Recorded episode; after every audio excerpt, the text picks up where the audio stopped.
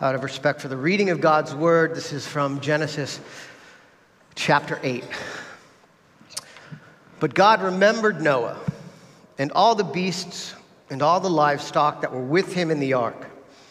And God made a wind blow over the earth, and the waters subsided. The fountains of the deep and the windows of the heaven were closed. The rains from the heaven was restrained, and the waters receded from the earth continually. At the end of the 150 days, the waters had abated, and in the seventh month, on the 17th day of the month, the ark came to rest on the mountains of Ararat. And the waters continued to abate until the 10th month. In the 10th month, on the first day of the month, the tops of the mountains were seen. At the end of 40 days, Noah opened the windows of the ark that he had made, and he sent forth a raven. It went to and fro until the waters were dried up from the earth. And then he sent forth a dove from him to see if the waters had subsided from the face of the ground. But the dove found no place to set her foot, and she returned to him to the ark, for the waters were still on the face of the whole earth. And so he put out his hand and took her and brought her into the ark with him. He waited another seven days, and again he sent forth the dove out of the ark. And the dove came back to him in the evening, and behold, in her mouth was a freshly plucked olive leaf. And so Noah knew that the waters had subsided from the earth. And then he waited another seven days and sent forth the dove, and she did not return to him anymore. In the 600th year, the 601st year, in the first month, the first day of the month, the waters were dried from off the earth. And Noah removed the covering of the ark and looked, and behold, the face of the ground was dry. In the second month, on the 27th day of the month, the earth had dried out. And then God said to Noah, Go out from the ark, you and your wife, and your sons and your sons' wives with you.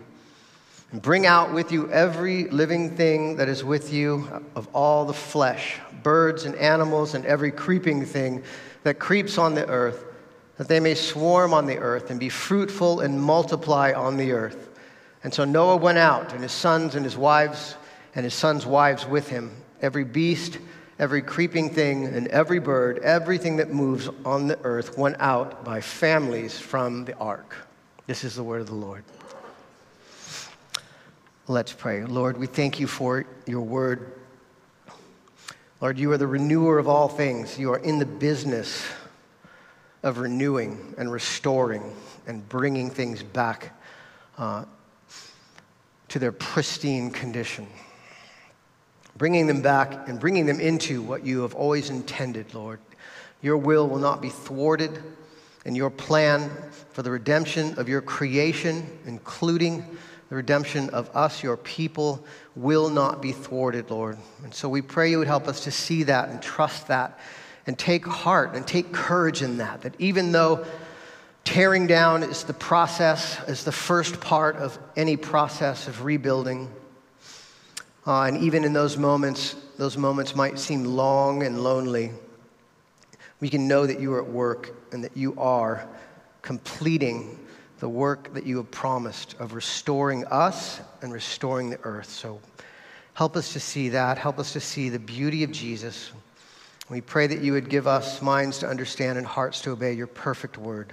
And we trust that you will be beautifying us, your afflicted ones. In Jesus' name, amen. Please be seated.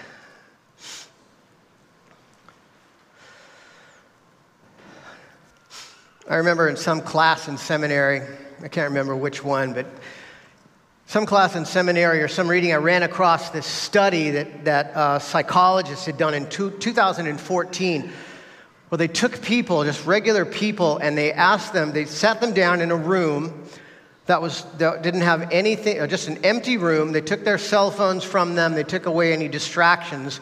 The only thing that was in the room was a chair and a machine that gave them a painful electric shock and they, they tested it out they hooked them up to the electric shock machine they gave them a volt they gave them a, a, a shock to show them like what it was and they asked them like what would you do to avoid receiving a shock like this and almost everybody said Oh, we'd pay money. I'd, I'd give you money to not shock me again. I'd pay to not get shocked again by that thing. And then they left them alone in the room. for 15 minutes. What do you think happened? Any guesses?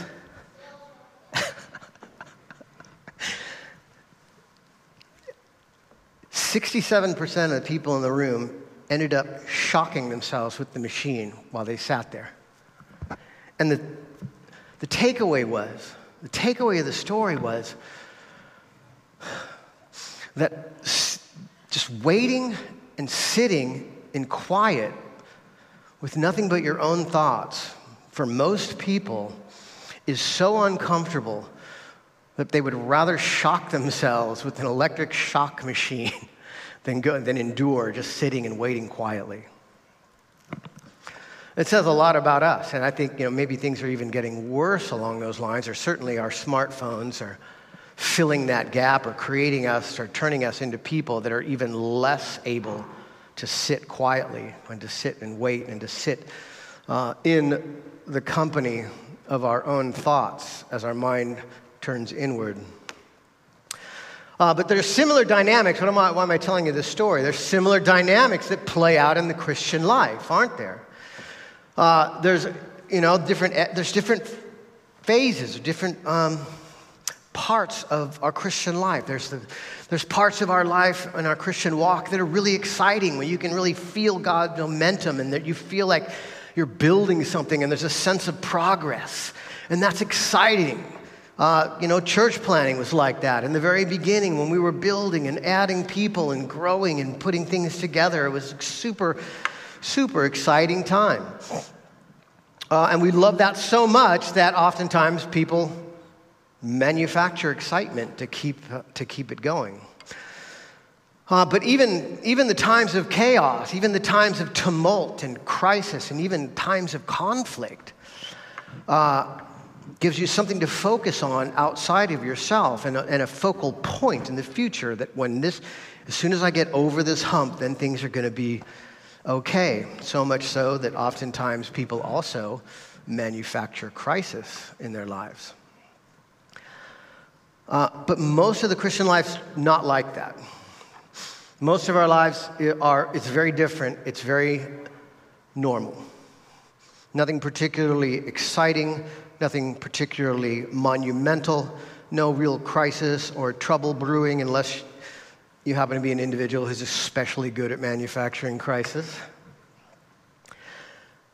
Uh, it's just another day of getting up, going to work, doing your chores, going to school, eating your food, doing what you do every day, and being engaged in very simple and yet oftentimes very difficult process or, or um, a very difficult part of life of just loving the people around you in the everyday. In the everyday uh, monotony of life. Just getting up and wondering what God is up to, wondering sometimes maybe if He's still even there, and if He's ever going to get around to doing something exciting again or doing what he's promised to do. And, and that's where, that's what struck me as I meditated and thought and prayed through this passage this month or this week. This is really where our, the hero of our story, Noah, finds himself. Noah, in this portion of the flood narrative, is waiting. He's just waiting. If you track the story so far, the beginning of Noah's story, full of excitement, he's building the ark. He gets the call from God. There's a conscious sense of God's presence with him. Uh, the gathering the animals, the flurry of getting everything ready and preparations. And sometimes the Christian life is like that. It's super exciting. It's a big dopamine hit of excitement and promise of the future. And we love that. Love it, love it, love it.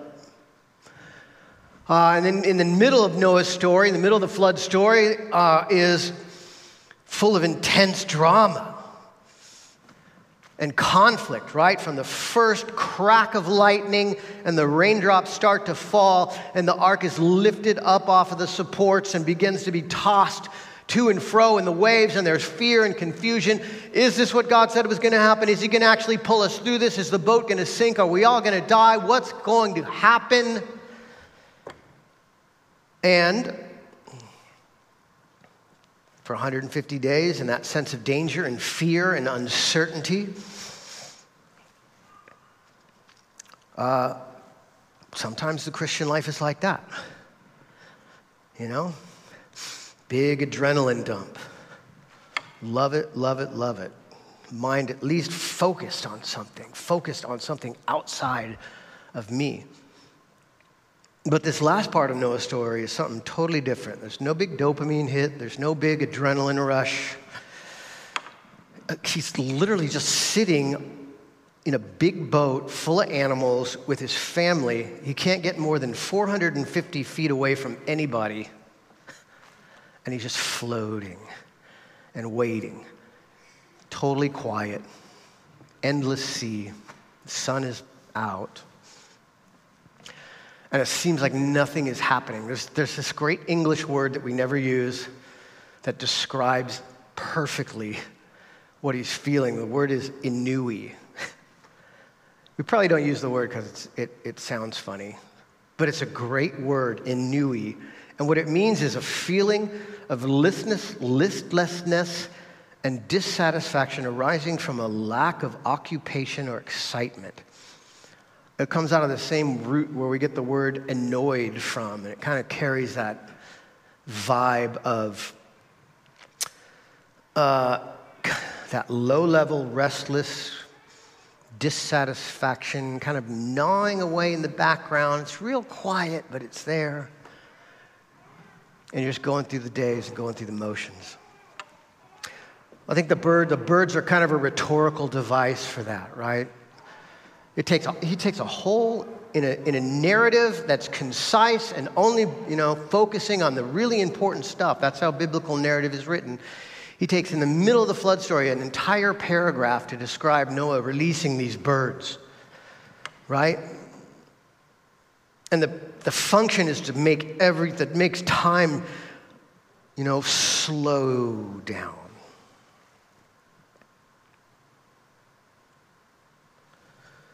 Time dragging on. Can we get off the boat yet? No, not yet.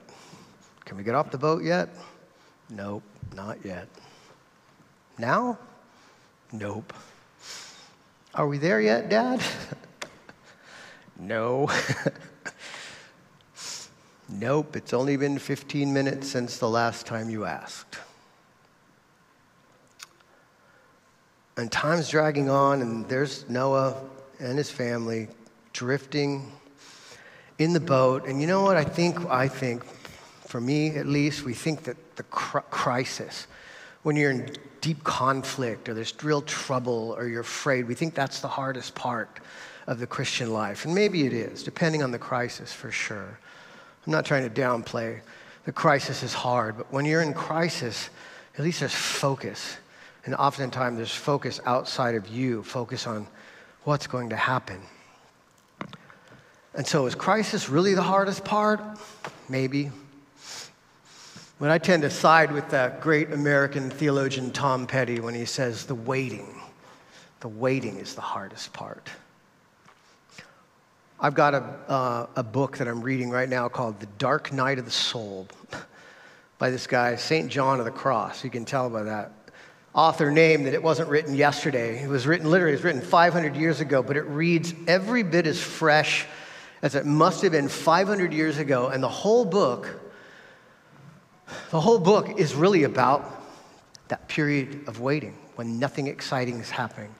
He takes the first seven chapters and he talks about how what he calls beginners in, in spirituality, beginners in the Christian faith, uh, manufacture excitement and drama in their religious experience in order to receive and get these sensual, the sensual satisfaction out of the spiritual life to take like spiritual sounding things and then use them to get big dopamine hits and adrenaline hits and, and, and wonder, you know, and, and they think that they're being, in, they're advancing, but they're really not. And the whole, the, the, that was the beginning of the book. The purpose of the book is to say, this is what happens when you're beginning the spiritual life. And why it's so fresh is because like almost every little chapter I'm totally relating to. I'm like, oh, yeah, I do that.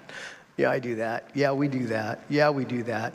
The, you know, we are the endless, uh, you know, the long prayers and the fasting to make myself feel more spiritual, the endless reading of books, the use of theology to hold God at arm's length. Uh, all the things we do, which really he, he points out are the like manifestations of the seven deadly sins under the thin veneer of spiritual practice. Uh, but he said, anyways, the whole point is that whole all those things are the preface to saying this is what the beginning looks like.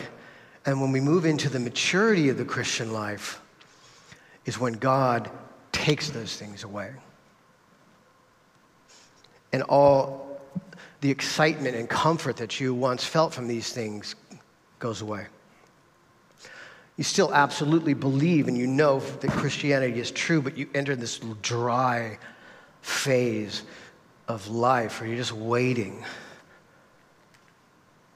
and time is dragging on.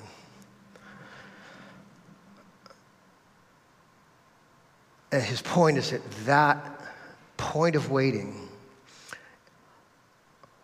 are these times of, of purification and sanctification where God is sanctifying you. Why? What's so hard about the waiting? Because you can't you, you're put in a position where you just can't think about anything else. You're like stuck in that chair in that empty room where it's you and it's god and your thoughts turn inward by the direct the direction of the holy spirit and you start to see you.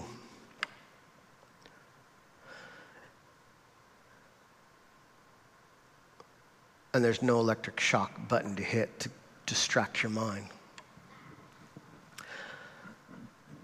And that's where a lot, a lot, a lot of growth happens. But it's so hard, right? It's so hard because it takes trust. You have to trust. Notice Noah's literally floating in a boat. He's got, he's got no option but to wait and to trust that God's going to do what he said he's going to do. And in that long period of having being forced in a position where he has to trust God. There's nothing he can do. He can't start paddling the boat, he can't make the mountains rise. He just has to float, he just has to wait.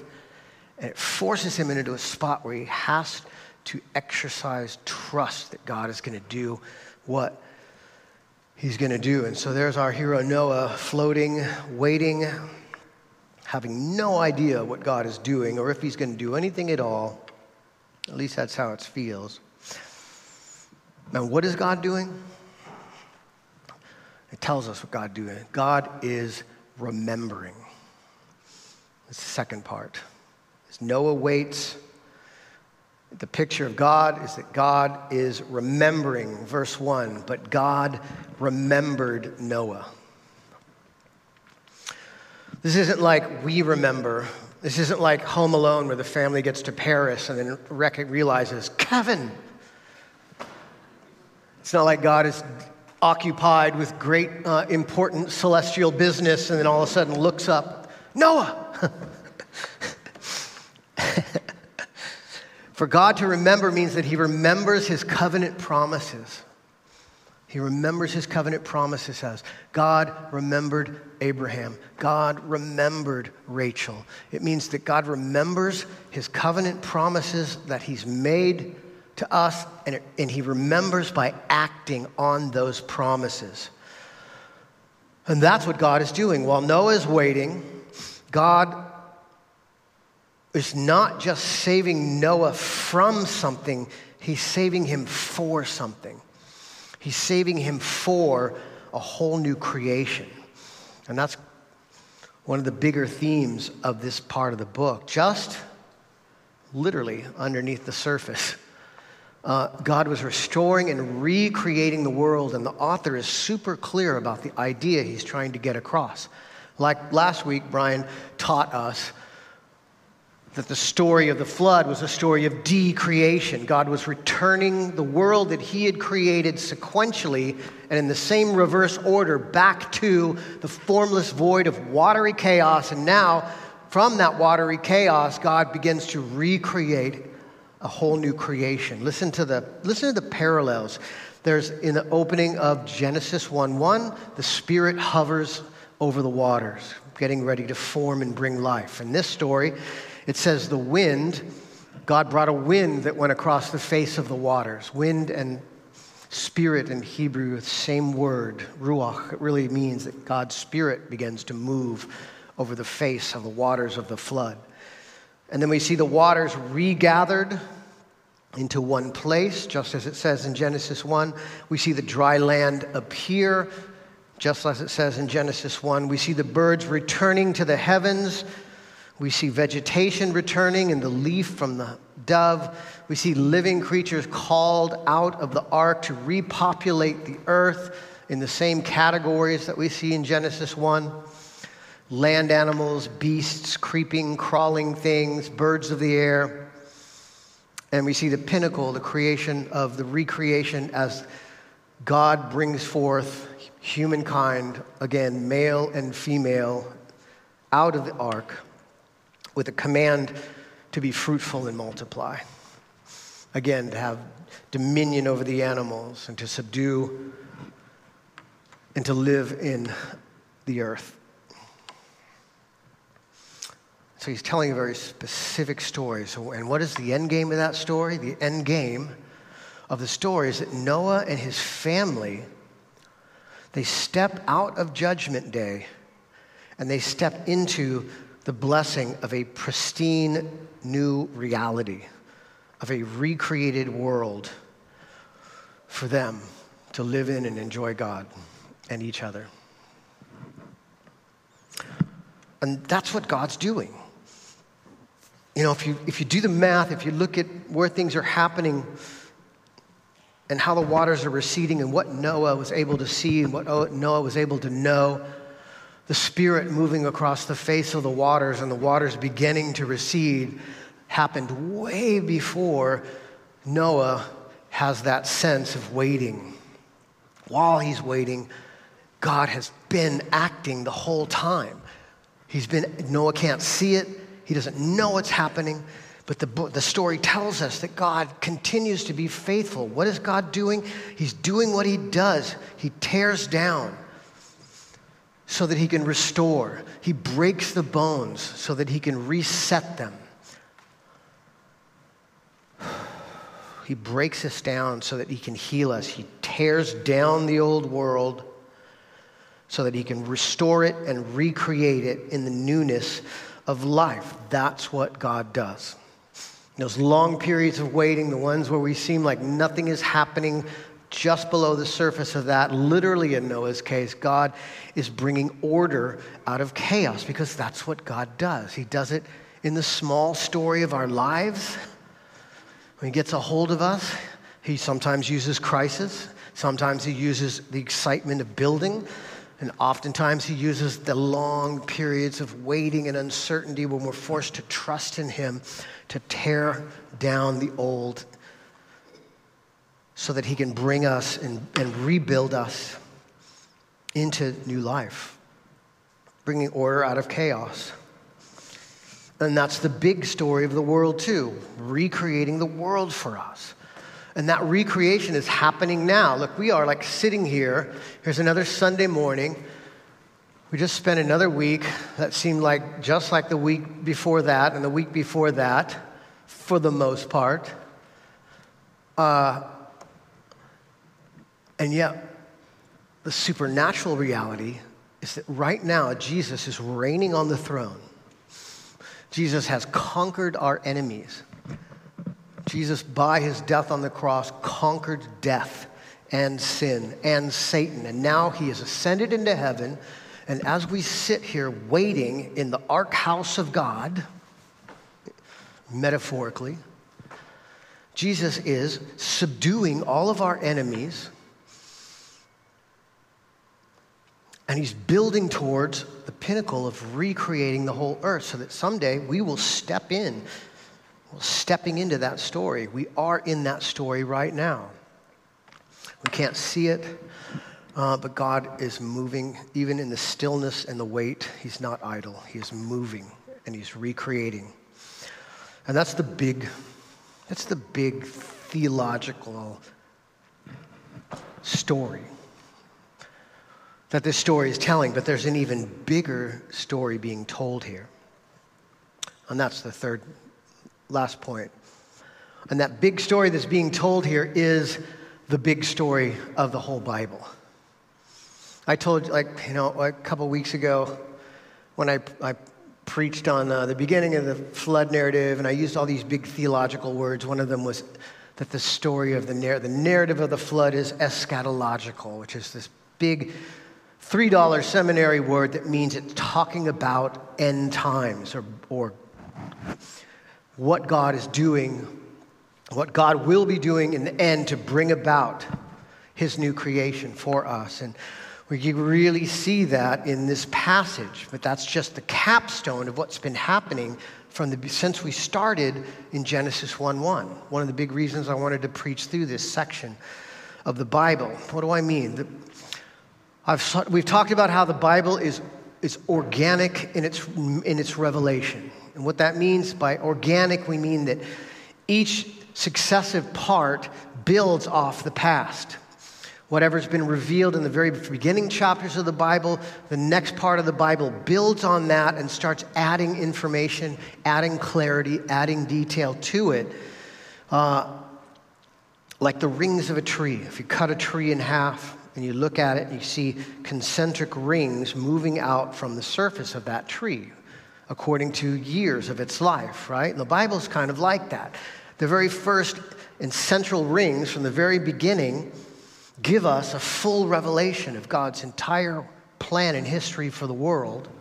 And each successive ring of revelation, as we move through the rest of the Bible, it adds detail, it adds clarity, but the main story is already told up front.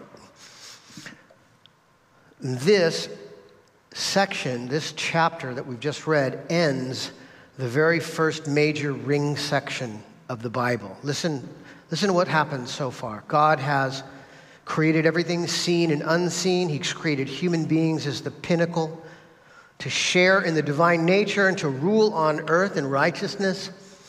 Human beings rebel against God and they trust in their own wisdom and knowledge and power instead of trusting God. And because of that, human sin then spirals out of control, creating spiritual disease that creates a moral insanity that becomes so bad, the only humane thing for God to do is to start over. A righteous man in obedience to God saves his family and a miniaturized version of creation through the day of judgment by being covered in the ark, and the family then waits protected in the ark, and then they emerge from judgment into a new creation. All the big parts of God's story creation, fall, death spiral into sin, salvation through judgment, new creation all of it is taught. The whole story of history, the whole story of God's salvation is being told right here in the first eight chapters of Genesis. And from here on, we're just adding. We're just adding detail, adding some clarity, adding some, you know, adding clarity to it and who the Messiah will be and how he will come and how God is going to create and finalize this salvation. But the, the core of it is all right here. And we are now in the middle. We're in that story. We're in the middle of the death spiral of sin. As the earth becomes more and more corrupt and more and more insane as moral chaos begins to reign. We're in that cycle of descent, waiting for that time. We're waiting in the protection of God's house as his family, as his people, waiting for the time when God will bring judgment on the earth and we will step out of that judgment into a whole new creation. Uh, like the whole thing is taught right in the beginning. And for me, that's super encouraging. Why? Why would God do it like that? Why would God? I think we people living in a rational age, as rational people, when we look at the Bible, we, we oftentimes want it to be more textbook, want it to be more like a systematic theology, maybe. Like you could just turn to a page and get instruction about, you know, how should I, how should I do this? Or what does God you know, mean by this? To be able to have it all listed out in, in a systemized format, but that's not how God operates. God is the great artist. And God has created this great narrative art to tell his story that builds upon itself and builds upon itself in a way that the more, the deeper you study it, the more riches come out of it. It can never be depleted. It keeps getting better the more you understand it, and the more you dig. Uh, but it's also encouraging to me because it's this another layer of this critic proof assurance that God is doing what he's promised to do. Again, we live in a skeptical age that has all sorts of clever arguments against why the Bible might not be true or isn't true. And we can, you know, in an argument like that, we can grant someone any old version of how the Old Testament came to be you want it doesn't really matter because the story is still there and the story still is understandable. It's been protected and, and, preserved by God, that organic revelation that tells the story of creation, of fall, of descent into sin, of judgment, and of restoration and recreation and salvation of His people. And that's good to know. And God wants us to know.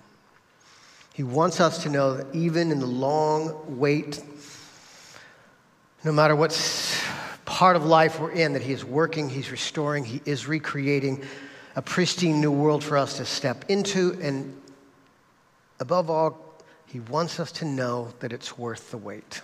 Amen. Let's pray. Father, we thank you for the beauty of your word, the massive story that you tell of what you are doing in the world, your purposes, as much as we as creatures can understand them, Lord. You, you've created a world in goodness to share with us your beauty and your love and your person so that we might know you and be blessed by that and enjoy you forever. Uh, and the story of chaos and sin setting in, but Lord, you haven't, you are allowing sin to run its course for a lot of reasons, including allowing us to see the nature of evil and what happens when we try to live without God. Uh, but you've also made promises, Lord, that we know are true because of stories like this. You've caused these things to happen in real life and preserved them for us so that we know, just as Noah and his family stepped into a whole new creation, that we too will step into a creation that is more wonderful than we can even imagine. And so we pray, Lord, that you would help us to trust in that and to trust you so that you might recreate us as we wait, uh, and so that we might trust you in the meantime as you do what you promised to do. We pray this in Jesus' name. Amen. Let's stand and sing uh, as we meditate on God's word and approach his table.